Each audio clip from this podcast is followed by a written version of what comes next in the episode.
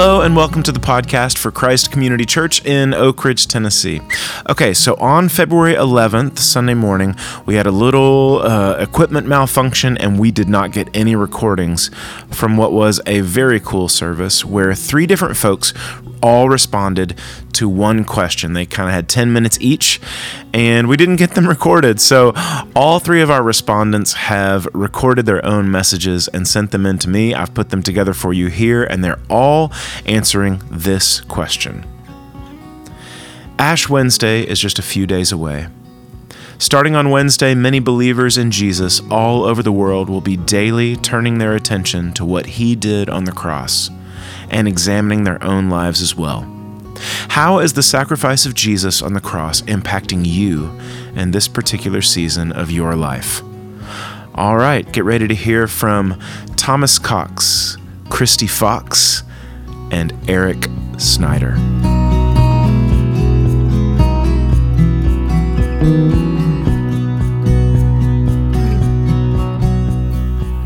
My wife and I have a two year old and uh, a two month old at this point. And with our two year old, we are learning a lot about observational learning. We're understanding uh, how important it is for us to be on our best behavior. It's, it's a lot of pressure because you don't know what your kid's gonna hear and then repeat, and you don't know what he's gonna do or say when he goes to school, but you know that whoever hears that knows where it comes from. Um, I, I have no idea what percentage of a human's learning comes from observing others. I'm sure it's a lot. Um, but on top of the pressure, it leads to a lot of comedy for us. Our kid regurgitate things he hears. Uh, right now, uh, one thing that he says to me commonly that he did not hear from me, I can promise you that, is "Stop, Thomas." And he's he's two years old. He calls me by my first name. I didn't think it was going to bother me, but it does. I don't love that my kid calls me my first name. Um, he loves to watch us, and he's I mean he's a great big brother, and he has learned some things from us, but they don't translate well when a two year old does them. Like he knows that if Daisy, our our youngest, is sad, that we rock her or we sway her. So if he sees her sad, then he will shake her, which is rule number one when you're raising a baby. Don't shake the baby but you know, hard to explain that to a two year old. Or he knows that if she's sad, we'll give her some milk, which my wife walked in the room the other day and she was drinking cow's milk from our kid and eating a strawberry. And you're just like, I, dude, that's not, I mean, you're, you're trying really hard, but that's not, that's just not it. Um, and it's just, it's true of me. I learned much better from watching people and trying to do an imitation of them. Um, if you know, if I'm gonna put together something from IKEA, don't hand me a notebook of instructions. Give me a YouTube video. You know, it's just kind of like a product of the generation that I'm in. I think a lot of us feel like we have a false sense of confidence because we've grown up with YouTube. We could do whatever if somebody else has done it. We just got to watch them and then we can do it. Uh, I have a buddy who says, if it's 30 minutes or less, I can do it. And I believe that he can. I, I will gladly hold his tools that is not my skill set. It has led to me having a ton of unfinished projects around the house because I think I can do this. I've watched somebody else do it, and it just it does not work well like that. And I have realized in my faith some of the best things I've ever gained have been from watching other people, and some of the worst ones have, have been the exact same. One thing I love about our church, one thing that's been safe for me about our church the entire time I've been going here, since I was in middle school is that we regularly and often talk about Jesus. And we often talk about the good news and what he did for us. It, it's a regular thing that happens throughout the year. But at some point in my life, and I think it's just from honestly being a Christian, where we live, and the calendar that we have, I have learned that you really, really think about the cross for about 40 days. You really, really think about baby Jesus for about 25 days. You really pay attention to the cross for about 40 days each spring. Now, I don't think there's anything inherently wrong with that. I think it's important that we have a holiday. I think it's really cool to have 40 days of lead up to that where we have an intentional focus on that. The problem that happens, I think, amongst believers, and myself included in the past, is that we put the cross in this 40 day window. And that's what it gets. If we're going to have some important, impactful moment from it, it's going to happen sometime in the spring I remember often feeling in my life, I better not miss it. This is my chance. I better not miss whatever God's doing through the cross in my life today. Already as a believer, what's He doing? I don't. I don't. I've got a short window. Um, and I'm just, I'm realizing the older I get, and the more I've thought about this question, that it's just, it's not good enough. I'm realizing, and if I might, may be so bold, I, I need to frequently and clearly look at the cross. And if I may be even bolder, I may say on a daily basis. Now, I'm not saying like, you know, like people who, who read scripture and spend time in the word, you're going to stumble upon the cross some random time in the fall, sometime over the summer, or whenever, just because you read through it. But I'm saying intentionally and regularly, frequently and clearly, I need to look at the cross. Number one, it uh, helps me to know the Lord well. If I am clearly and frequently looking at the cross in a healthy way, it helps me to know Jesus in a very sweet way. I don't know about anybody listening to this or hearing me right now. Um, it is easy for me to forget things that are true about God. And I, I hope someone out there is amening me on that because it is just easy to do. I have you know, things that are deep in my past and history that make me believe things that aren't true easily about the Lord. He is big and mean and distant. He he gets mad at me and you know, frequently he's upset with me. He's ready for me to mess up and then I'm going to be in trouble. He doesn't want me. I I don't know if anybody's ever felt that before. I've worked with high schoolers for a long time, so I know for a fact that they think that on a on a, a semi-frequent basis, and I do too. If I'm clearly and frequently at the cross, but frequently looking at the cross, I have a layup for a way to just blow those things up. I can remember that God loved me so much that He came here. He put on flesh and dwelt among us and walked around and felt things and saw things and was tempted in every way. And then He came on a mission to die for me because He loves me so much. That gets rid of so many yucky things that I can easily attribute to God. I also need to clearly and frequently look at the cross to know myself better. And, and, when I say clearly and frequently, what I mean is not not in the sense of let me go all the way back down my deepest deepest darkest sin. Let me remember all that stuff. I need to wallow around in it for a little bit just to remember how bad it felt. That's, that's not what I'm saying. But I need to regularly look at the cross and say, wow, the Lord's doing a good thing in me. He has brought me a mighty long way.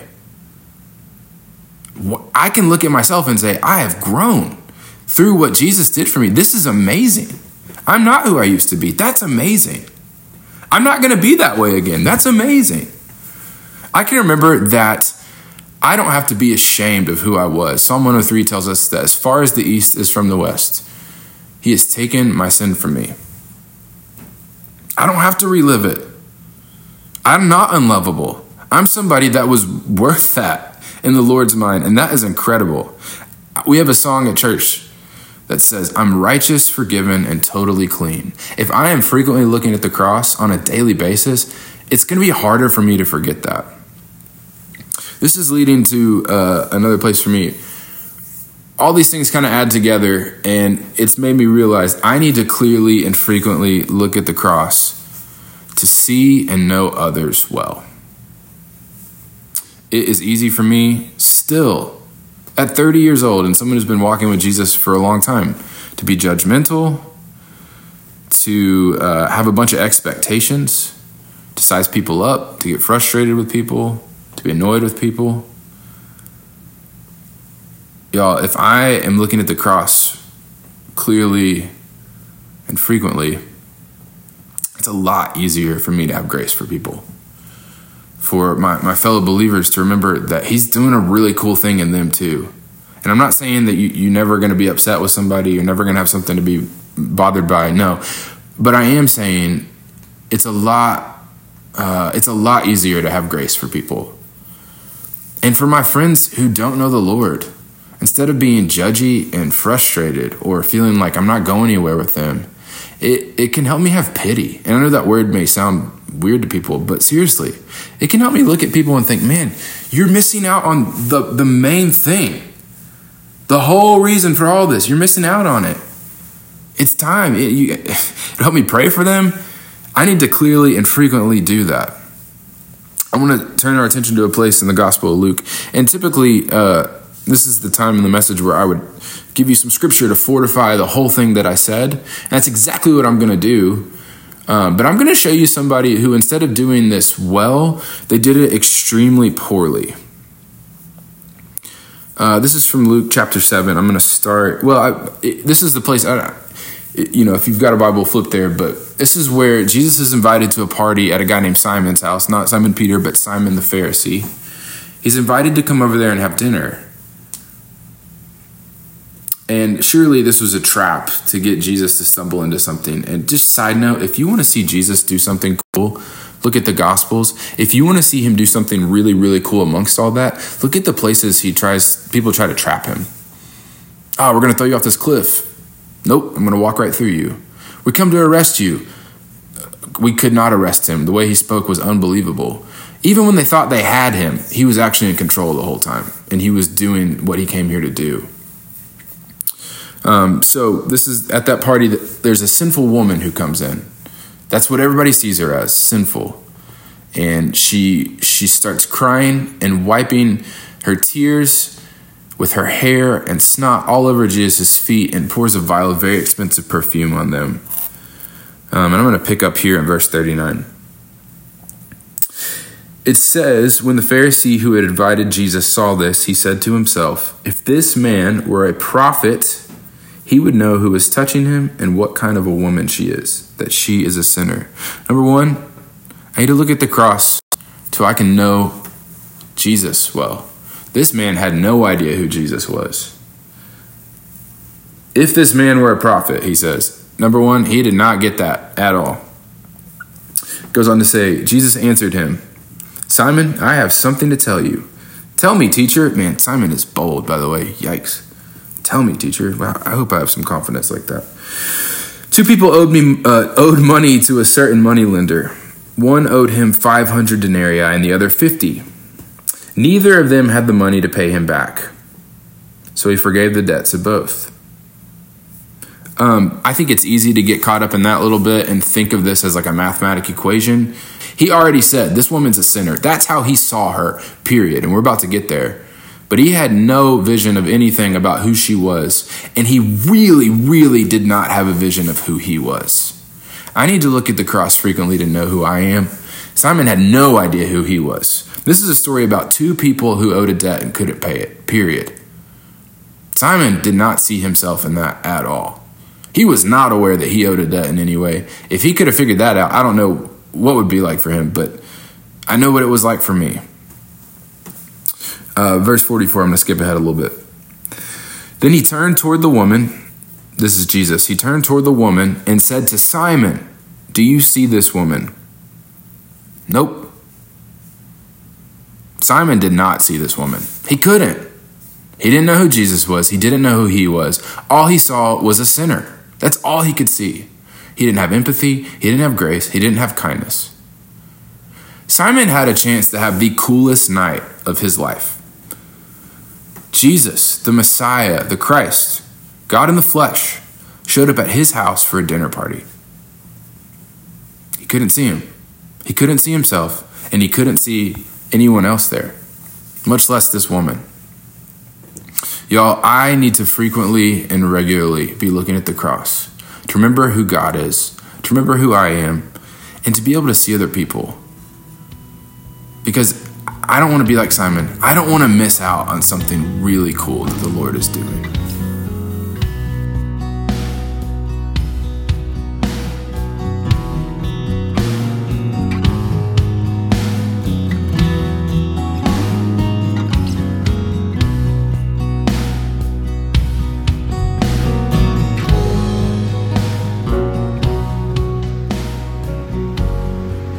Have you ever had an experience that's disorienting?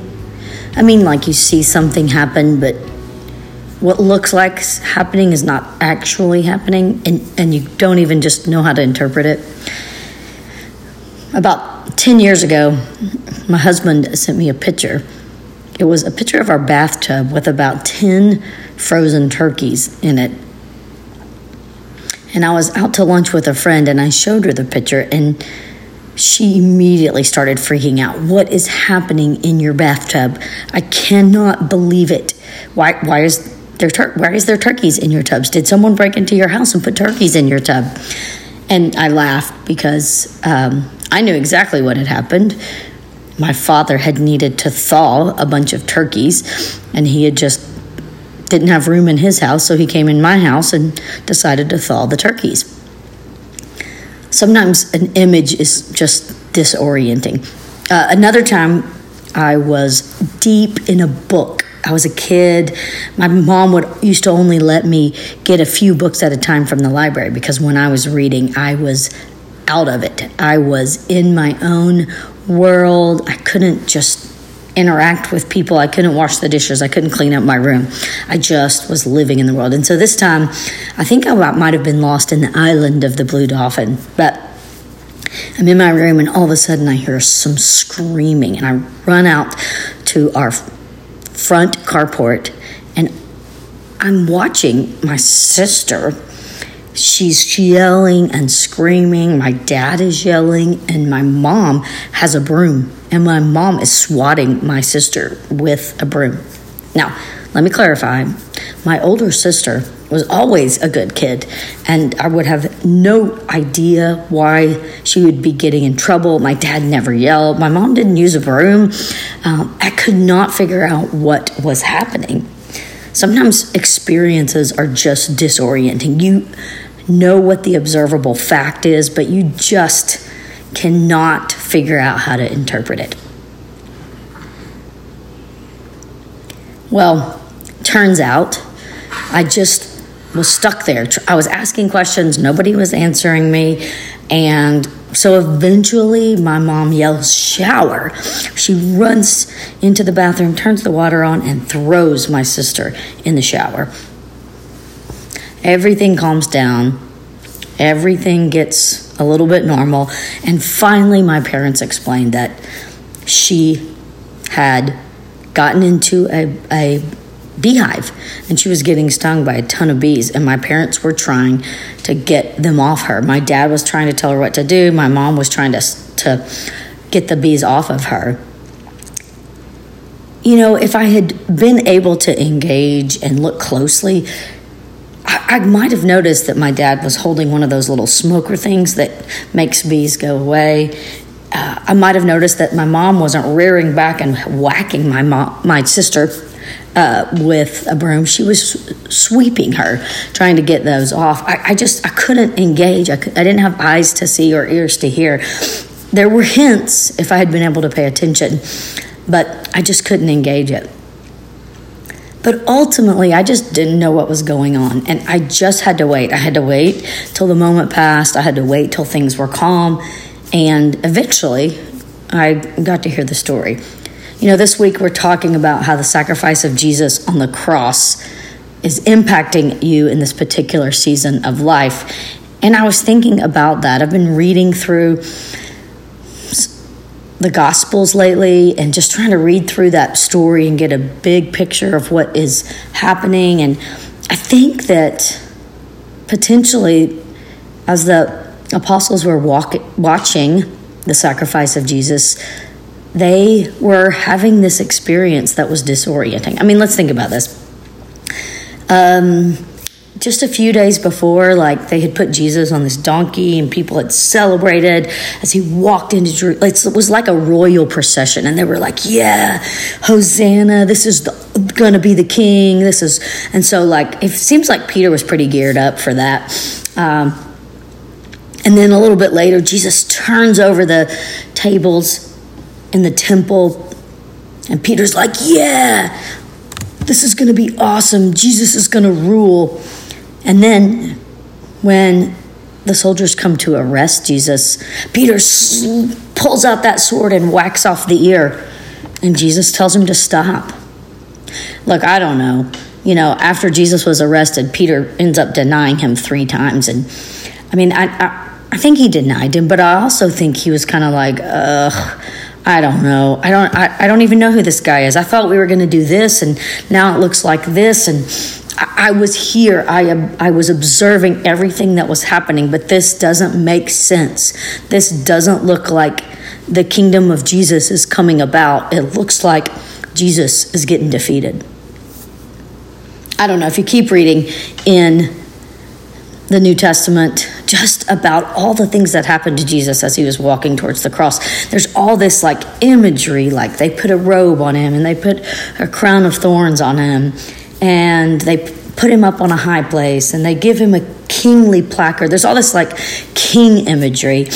I mean, I think there were hints, like if you had eyes to see and ears to hear, there were hints along the way. I mean, it was really backwards and upside down, like the king on the cross. Like that didn't totally make sense, but there was like hints along the way. And I don't know, I sometimes wonder the ones the disciples, you know, that we didn't hear tons about. Maybe those were the ones that like had eyes to see and ears to hear, and the Gospels just tell us about Peter, and the ones that were just confused and lost and scared and run ran away um, because they didn't have eyes to see and ears to ears to hear. Sometimes things are just disorienting. Sometimes there's hints that if we look close, we can potentially start to see uh, what's going on, but it's just not always clear. I don't know. And last but not least, I really think that sometimes you just have to wait. I mean, the apostles all ran away and they just had to wait. They didn't know what was happening, they didn't know what was going on. They had to wait. Um, several days before Jesus came back. They ha- had 40 days before um, Jesus went to heaven and some more days before the Holy Spirit came. And like, it just seems like as these guys were following Jesus, there was so much waiting where things didn't quite ma- actually make sense. I don't know. It seems like that's what the sacrifice of Jesus was like. It seems like that sometimes that's what my life is like. The facts that I observe, they're just not always the truth and they can be super disorienting. And I'm not sure what's going on when God is doing something in my life. I'm just not sure what is actually happening. Occasionally, He'll pull back that curtain. Occasionally, um, He'll give me eyes to see and ears to hear. Hints that maybe tell me He's doing maybe a little something more. But ultimately, I might just have to wait. I mean, there's a lot of waiting in Scripture. You know, if I trust who Jesus is who he says he is, then I can wait. I can wait till he returns and tells me more about who I am. As we walk with Jesus, as we observe the sacrifice of Jesus through Lent, um, I'm having to remind myself. Sometimes the facts, the things that I see, are not always the truth. Occasionally, if I can focus, if I can have eyes to see and ears to hear, there's hints along the way, but ultimately, I might just have to wait. And I believe we can wait. If this is the Jesus who rose from the dead, um, then we can trust him um, with our lives.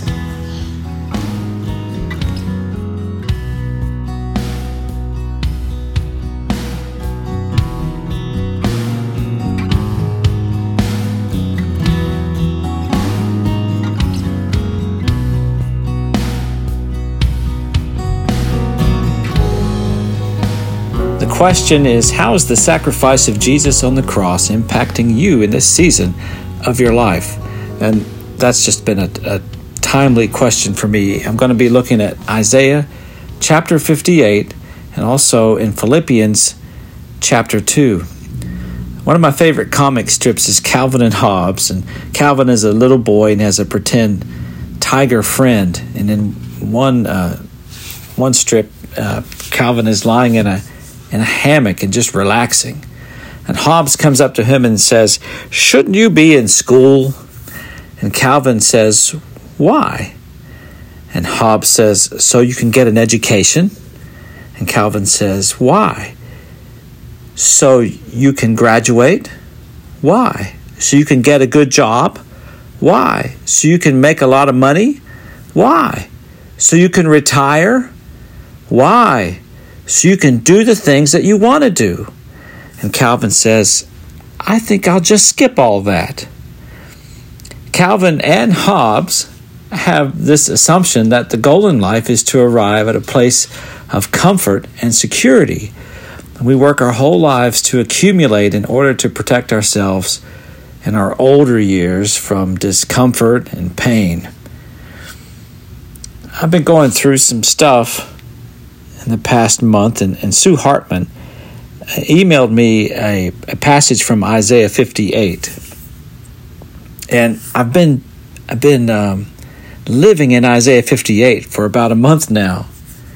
Now, uh, some background to that passage: the people of Judah are are going through some stuff, um, and they feel like like God is not listening to them. Now, this passage is usually thought of as the fasting chapter because it talks about fasting and the right way to fast. That's not really what the passage is about. They were fasting, which means to d- deny yourself food or something that you take pleasure in. And they were trying to get God to do things in their favor. They were saying, you know, we're doing all the right things, God. We're we're we're giving up our our our Sunday mornings. We're we're uh, tithing our ten percent. We're involved in our church activities, and we're we're uh, doing the things that we're supposed to do. And you're not listening to us.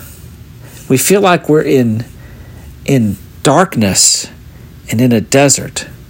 And God says, You're not really denying yourselves. Your whole focus is on leveraging your power and your position to your advantage. It's not about changing your fasting, but changing your focus. You're surrounded by people that you can't see. You're surrounded by people who are starving and oppressed physically and spiritually. And you want to leverage me into giving you more of what you already have. When we're in a hard place, the tendency is to ask God to take us out of it, to remove the situation that we're in. But sometimes the hard place is exactly where He wants you to be. I have a long job history of just doing different things for a living. I've always wanted to be uh, in ministry. I enjoy teaching the Bible and studying the Bible, and I get to do that. I've, I get to do that here. I've gotten to do that in different churches, and it, I love doing that. But I've never been. I've never been paid to do that as a job. Instead, I've always had blue collar jobs. I've I've worked in warehouses. I'm a laborer. Um, I've worked in uh, on TV production crews, which is mostly lugging around a lot of heavy equipment. And I've uh, driven uh, trucks and school buses and uh, turret lifts, forklifts, walkie riders, and right now I'm I'm working in a concrete plant. And a concrete plant is literally a hard place with hard people. There's this Japanese thing that's uh, it's about finding a way to find the right work that makes sense for you, and it, it's a Venn diagram basically, and it's four circles that overlap. And the first circle is uh, if it is a job that is something that you love to do. So if you can get in that circle right there, you're doing something you love to do. And, and then the next circle is something that you're good at, something that you can do very well. And then the third circle is something that the world needs. Then the fourth circle is something that you can get paid to do. So if all four circles are overlapping, that middle section where they all overlap is called ikigai. It's a Japanese word that means balance. Now, recently I applied to two different ministry jobs. And the type of jobs were such that they would be perfect, I thought, to use my work history and also my ministry uh, background. So I thought these these I thought I was the perfect fit for either one of these jobs, and I applied and I interviewed, and I I didn't get the job. The weird thing is, I kind of knew inside that I wasn't going to get the job because I kept seeing these. I kept seeing this message. I was. Um, I was watching a movie, and a character in the movie woke up and didn't know where they were. They said, Where am I? And somebody answered, You're exactly where you're supposed to be. And I was in a store, and there was a sign on the wall two days later that said, You are where you're supposed to be. Two days after that, I was looking at YouTube scanning, and there was this video that was playing and the closed captioning on the screen said, You are exactly where you're supposed to be. Why was I not supposed to be in a paid ministry? I don't know. Maybe I would leverage my position to my advantage in that place. Instead, God had me in a hard place if you look at Isaiah chapter 58 and verse 10 and 11, let's read that together. It says, If you spend yourselves in behalf of the hungry and satisfy the needs of the oppressed. And some of your translations say, If you empty your soul or pour out yourselves in behalf of the hungry and satisfy the needs of the oppressed, then your light will rise where? in the darkness, and your night will become like the noonday. The Lord will guide you always. He will satisfy your needs where? In a sun scorched land, and will strengthen your frame. You will be like a well watered garden, like a spring whose waters never fail. Where's the light? Where's the water? Sometimes God leads us to a hard place. Frederick Buechner said that vocation is where our deep gladness meets the world's deep need. And I think that I came close to that. I had an ikigai kind of job once in my early 20s. But every job I've had since then has been hard. It's it's not been what I love. It's not what I'm good at. And, and frankly, I've not gotten paid very well. I've never woken up on a Monday morning and felt deep gladness. That's the opposite of what I feel Monday mornings. But in every job I've had, I've been able to minister to people in the darkness and in the desert. And I find myself already falling in love with these these hard people in a hard place. And I think I've I think I'm discovering that I'm a hard person and that I'm exactly where I should be. Because sometimes God leads you to a hard place. If you'll turn in Philippians chapter 2, in the New Testament, Paul's letter to the Philippians, and look at verse 5, it says, In your relationships with one another, have the same mindset as Christ Jesus, who, being in very nature God, did not consider equality with God something to be used to his own advantage. Rather, he made himself nothing. It's literally in the Greek, he, he emptied himself. He poured out himself by taking the very nature of a servant. He went in the darkness. He went in the desert. And he asks us to take up our cross daily and follow him. Instead of doing what we're inclined to do, which is to accumulate, to add to ourselves, Christ says we must empty ourselves. To get to the light, we must go in the darkness. To get to the water, we must go in the desert.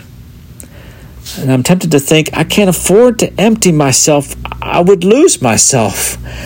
I have to secure my borders. But Jesus said, He who would gain his life must lose it. Sometimes He leads us to a hard place, but it's in the hard place where we find what we're really looking for. Dear Jesus, thank you for loving us so much that you left heaven. You emptied yourself and you became one of us, became a servant, died on a cross so that we can be with you forever.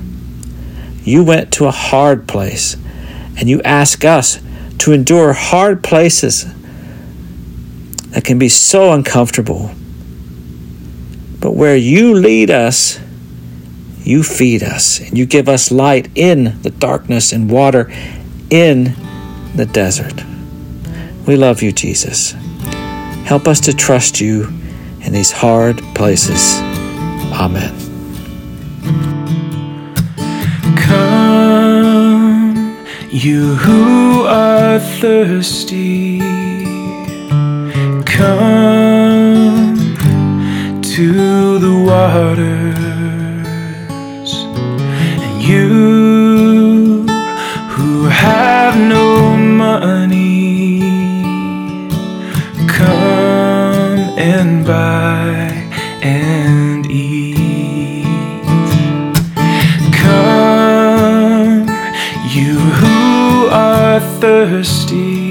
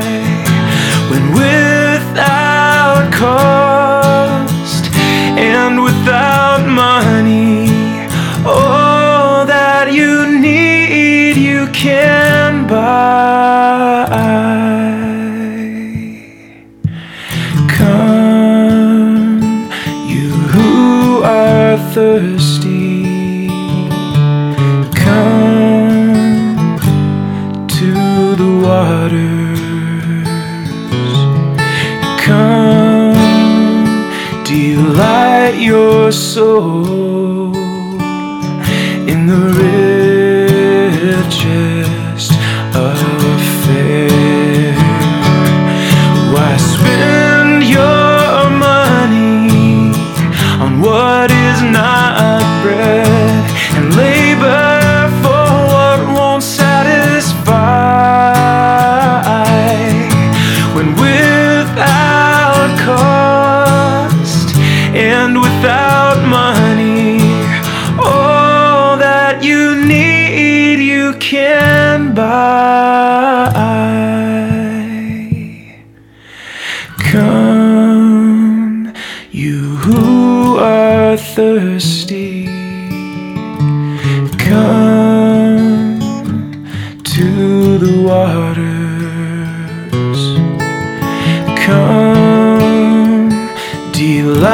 Come, delight your soul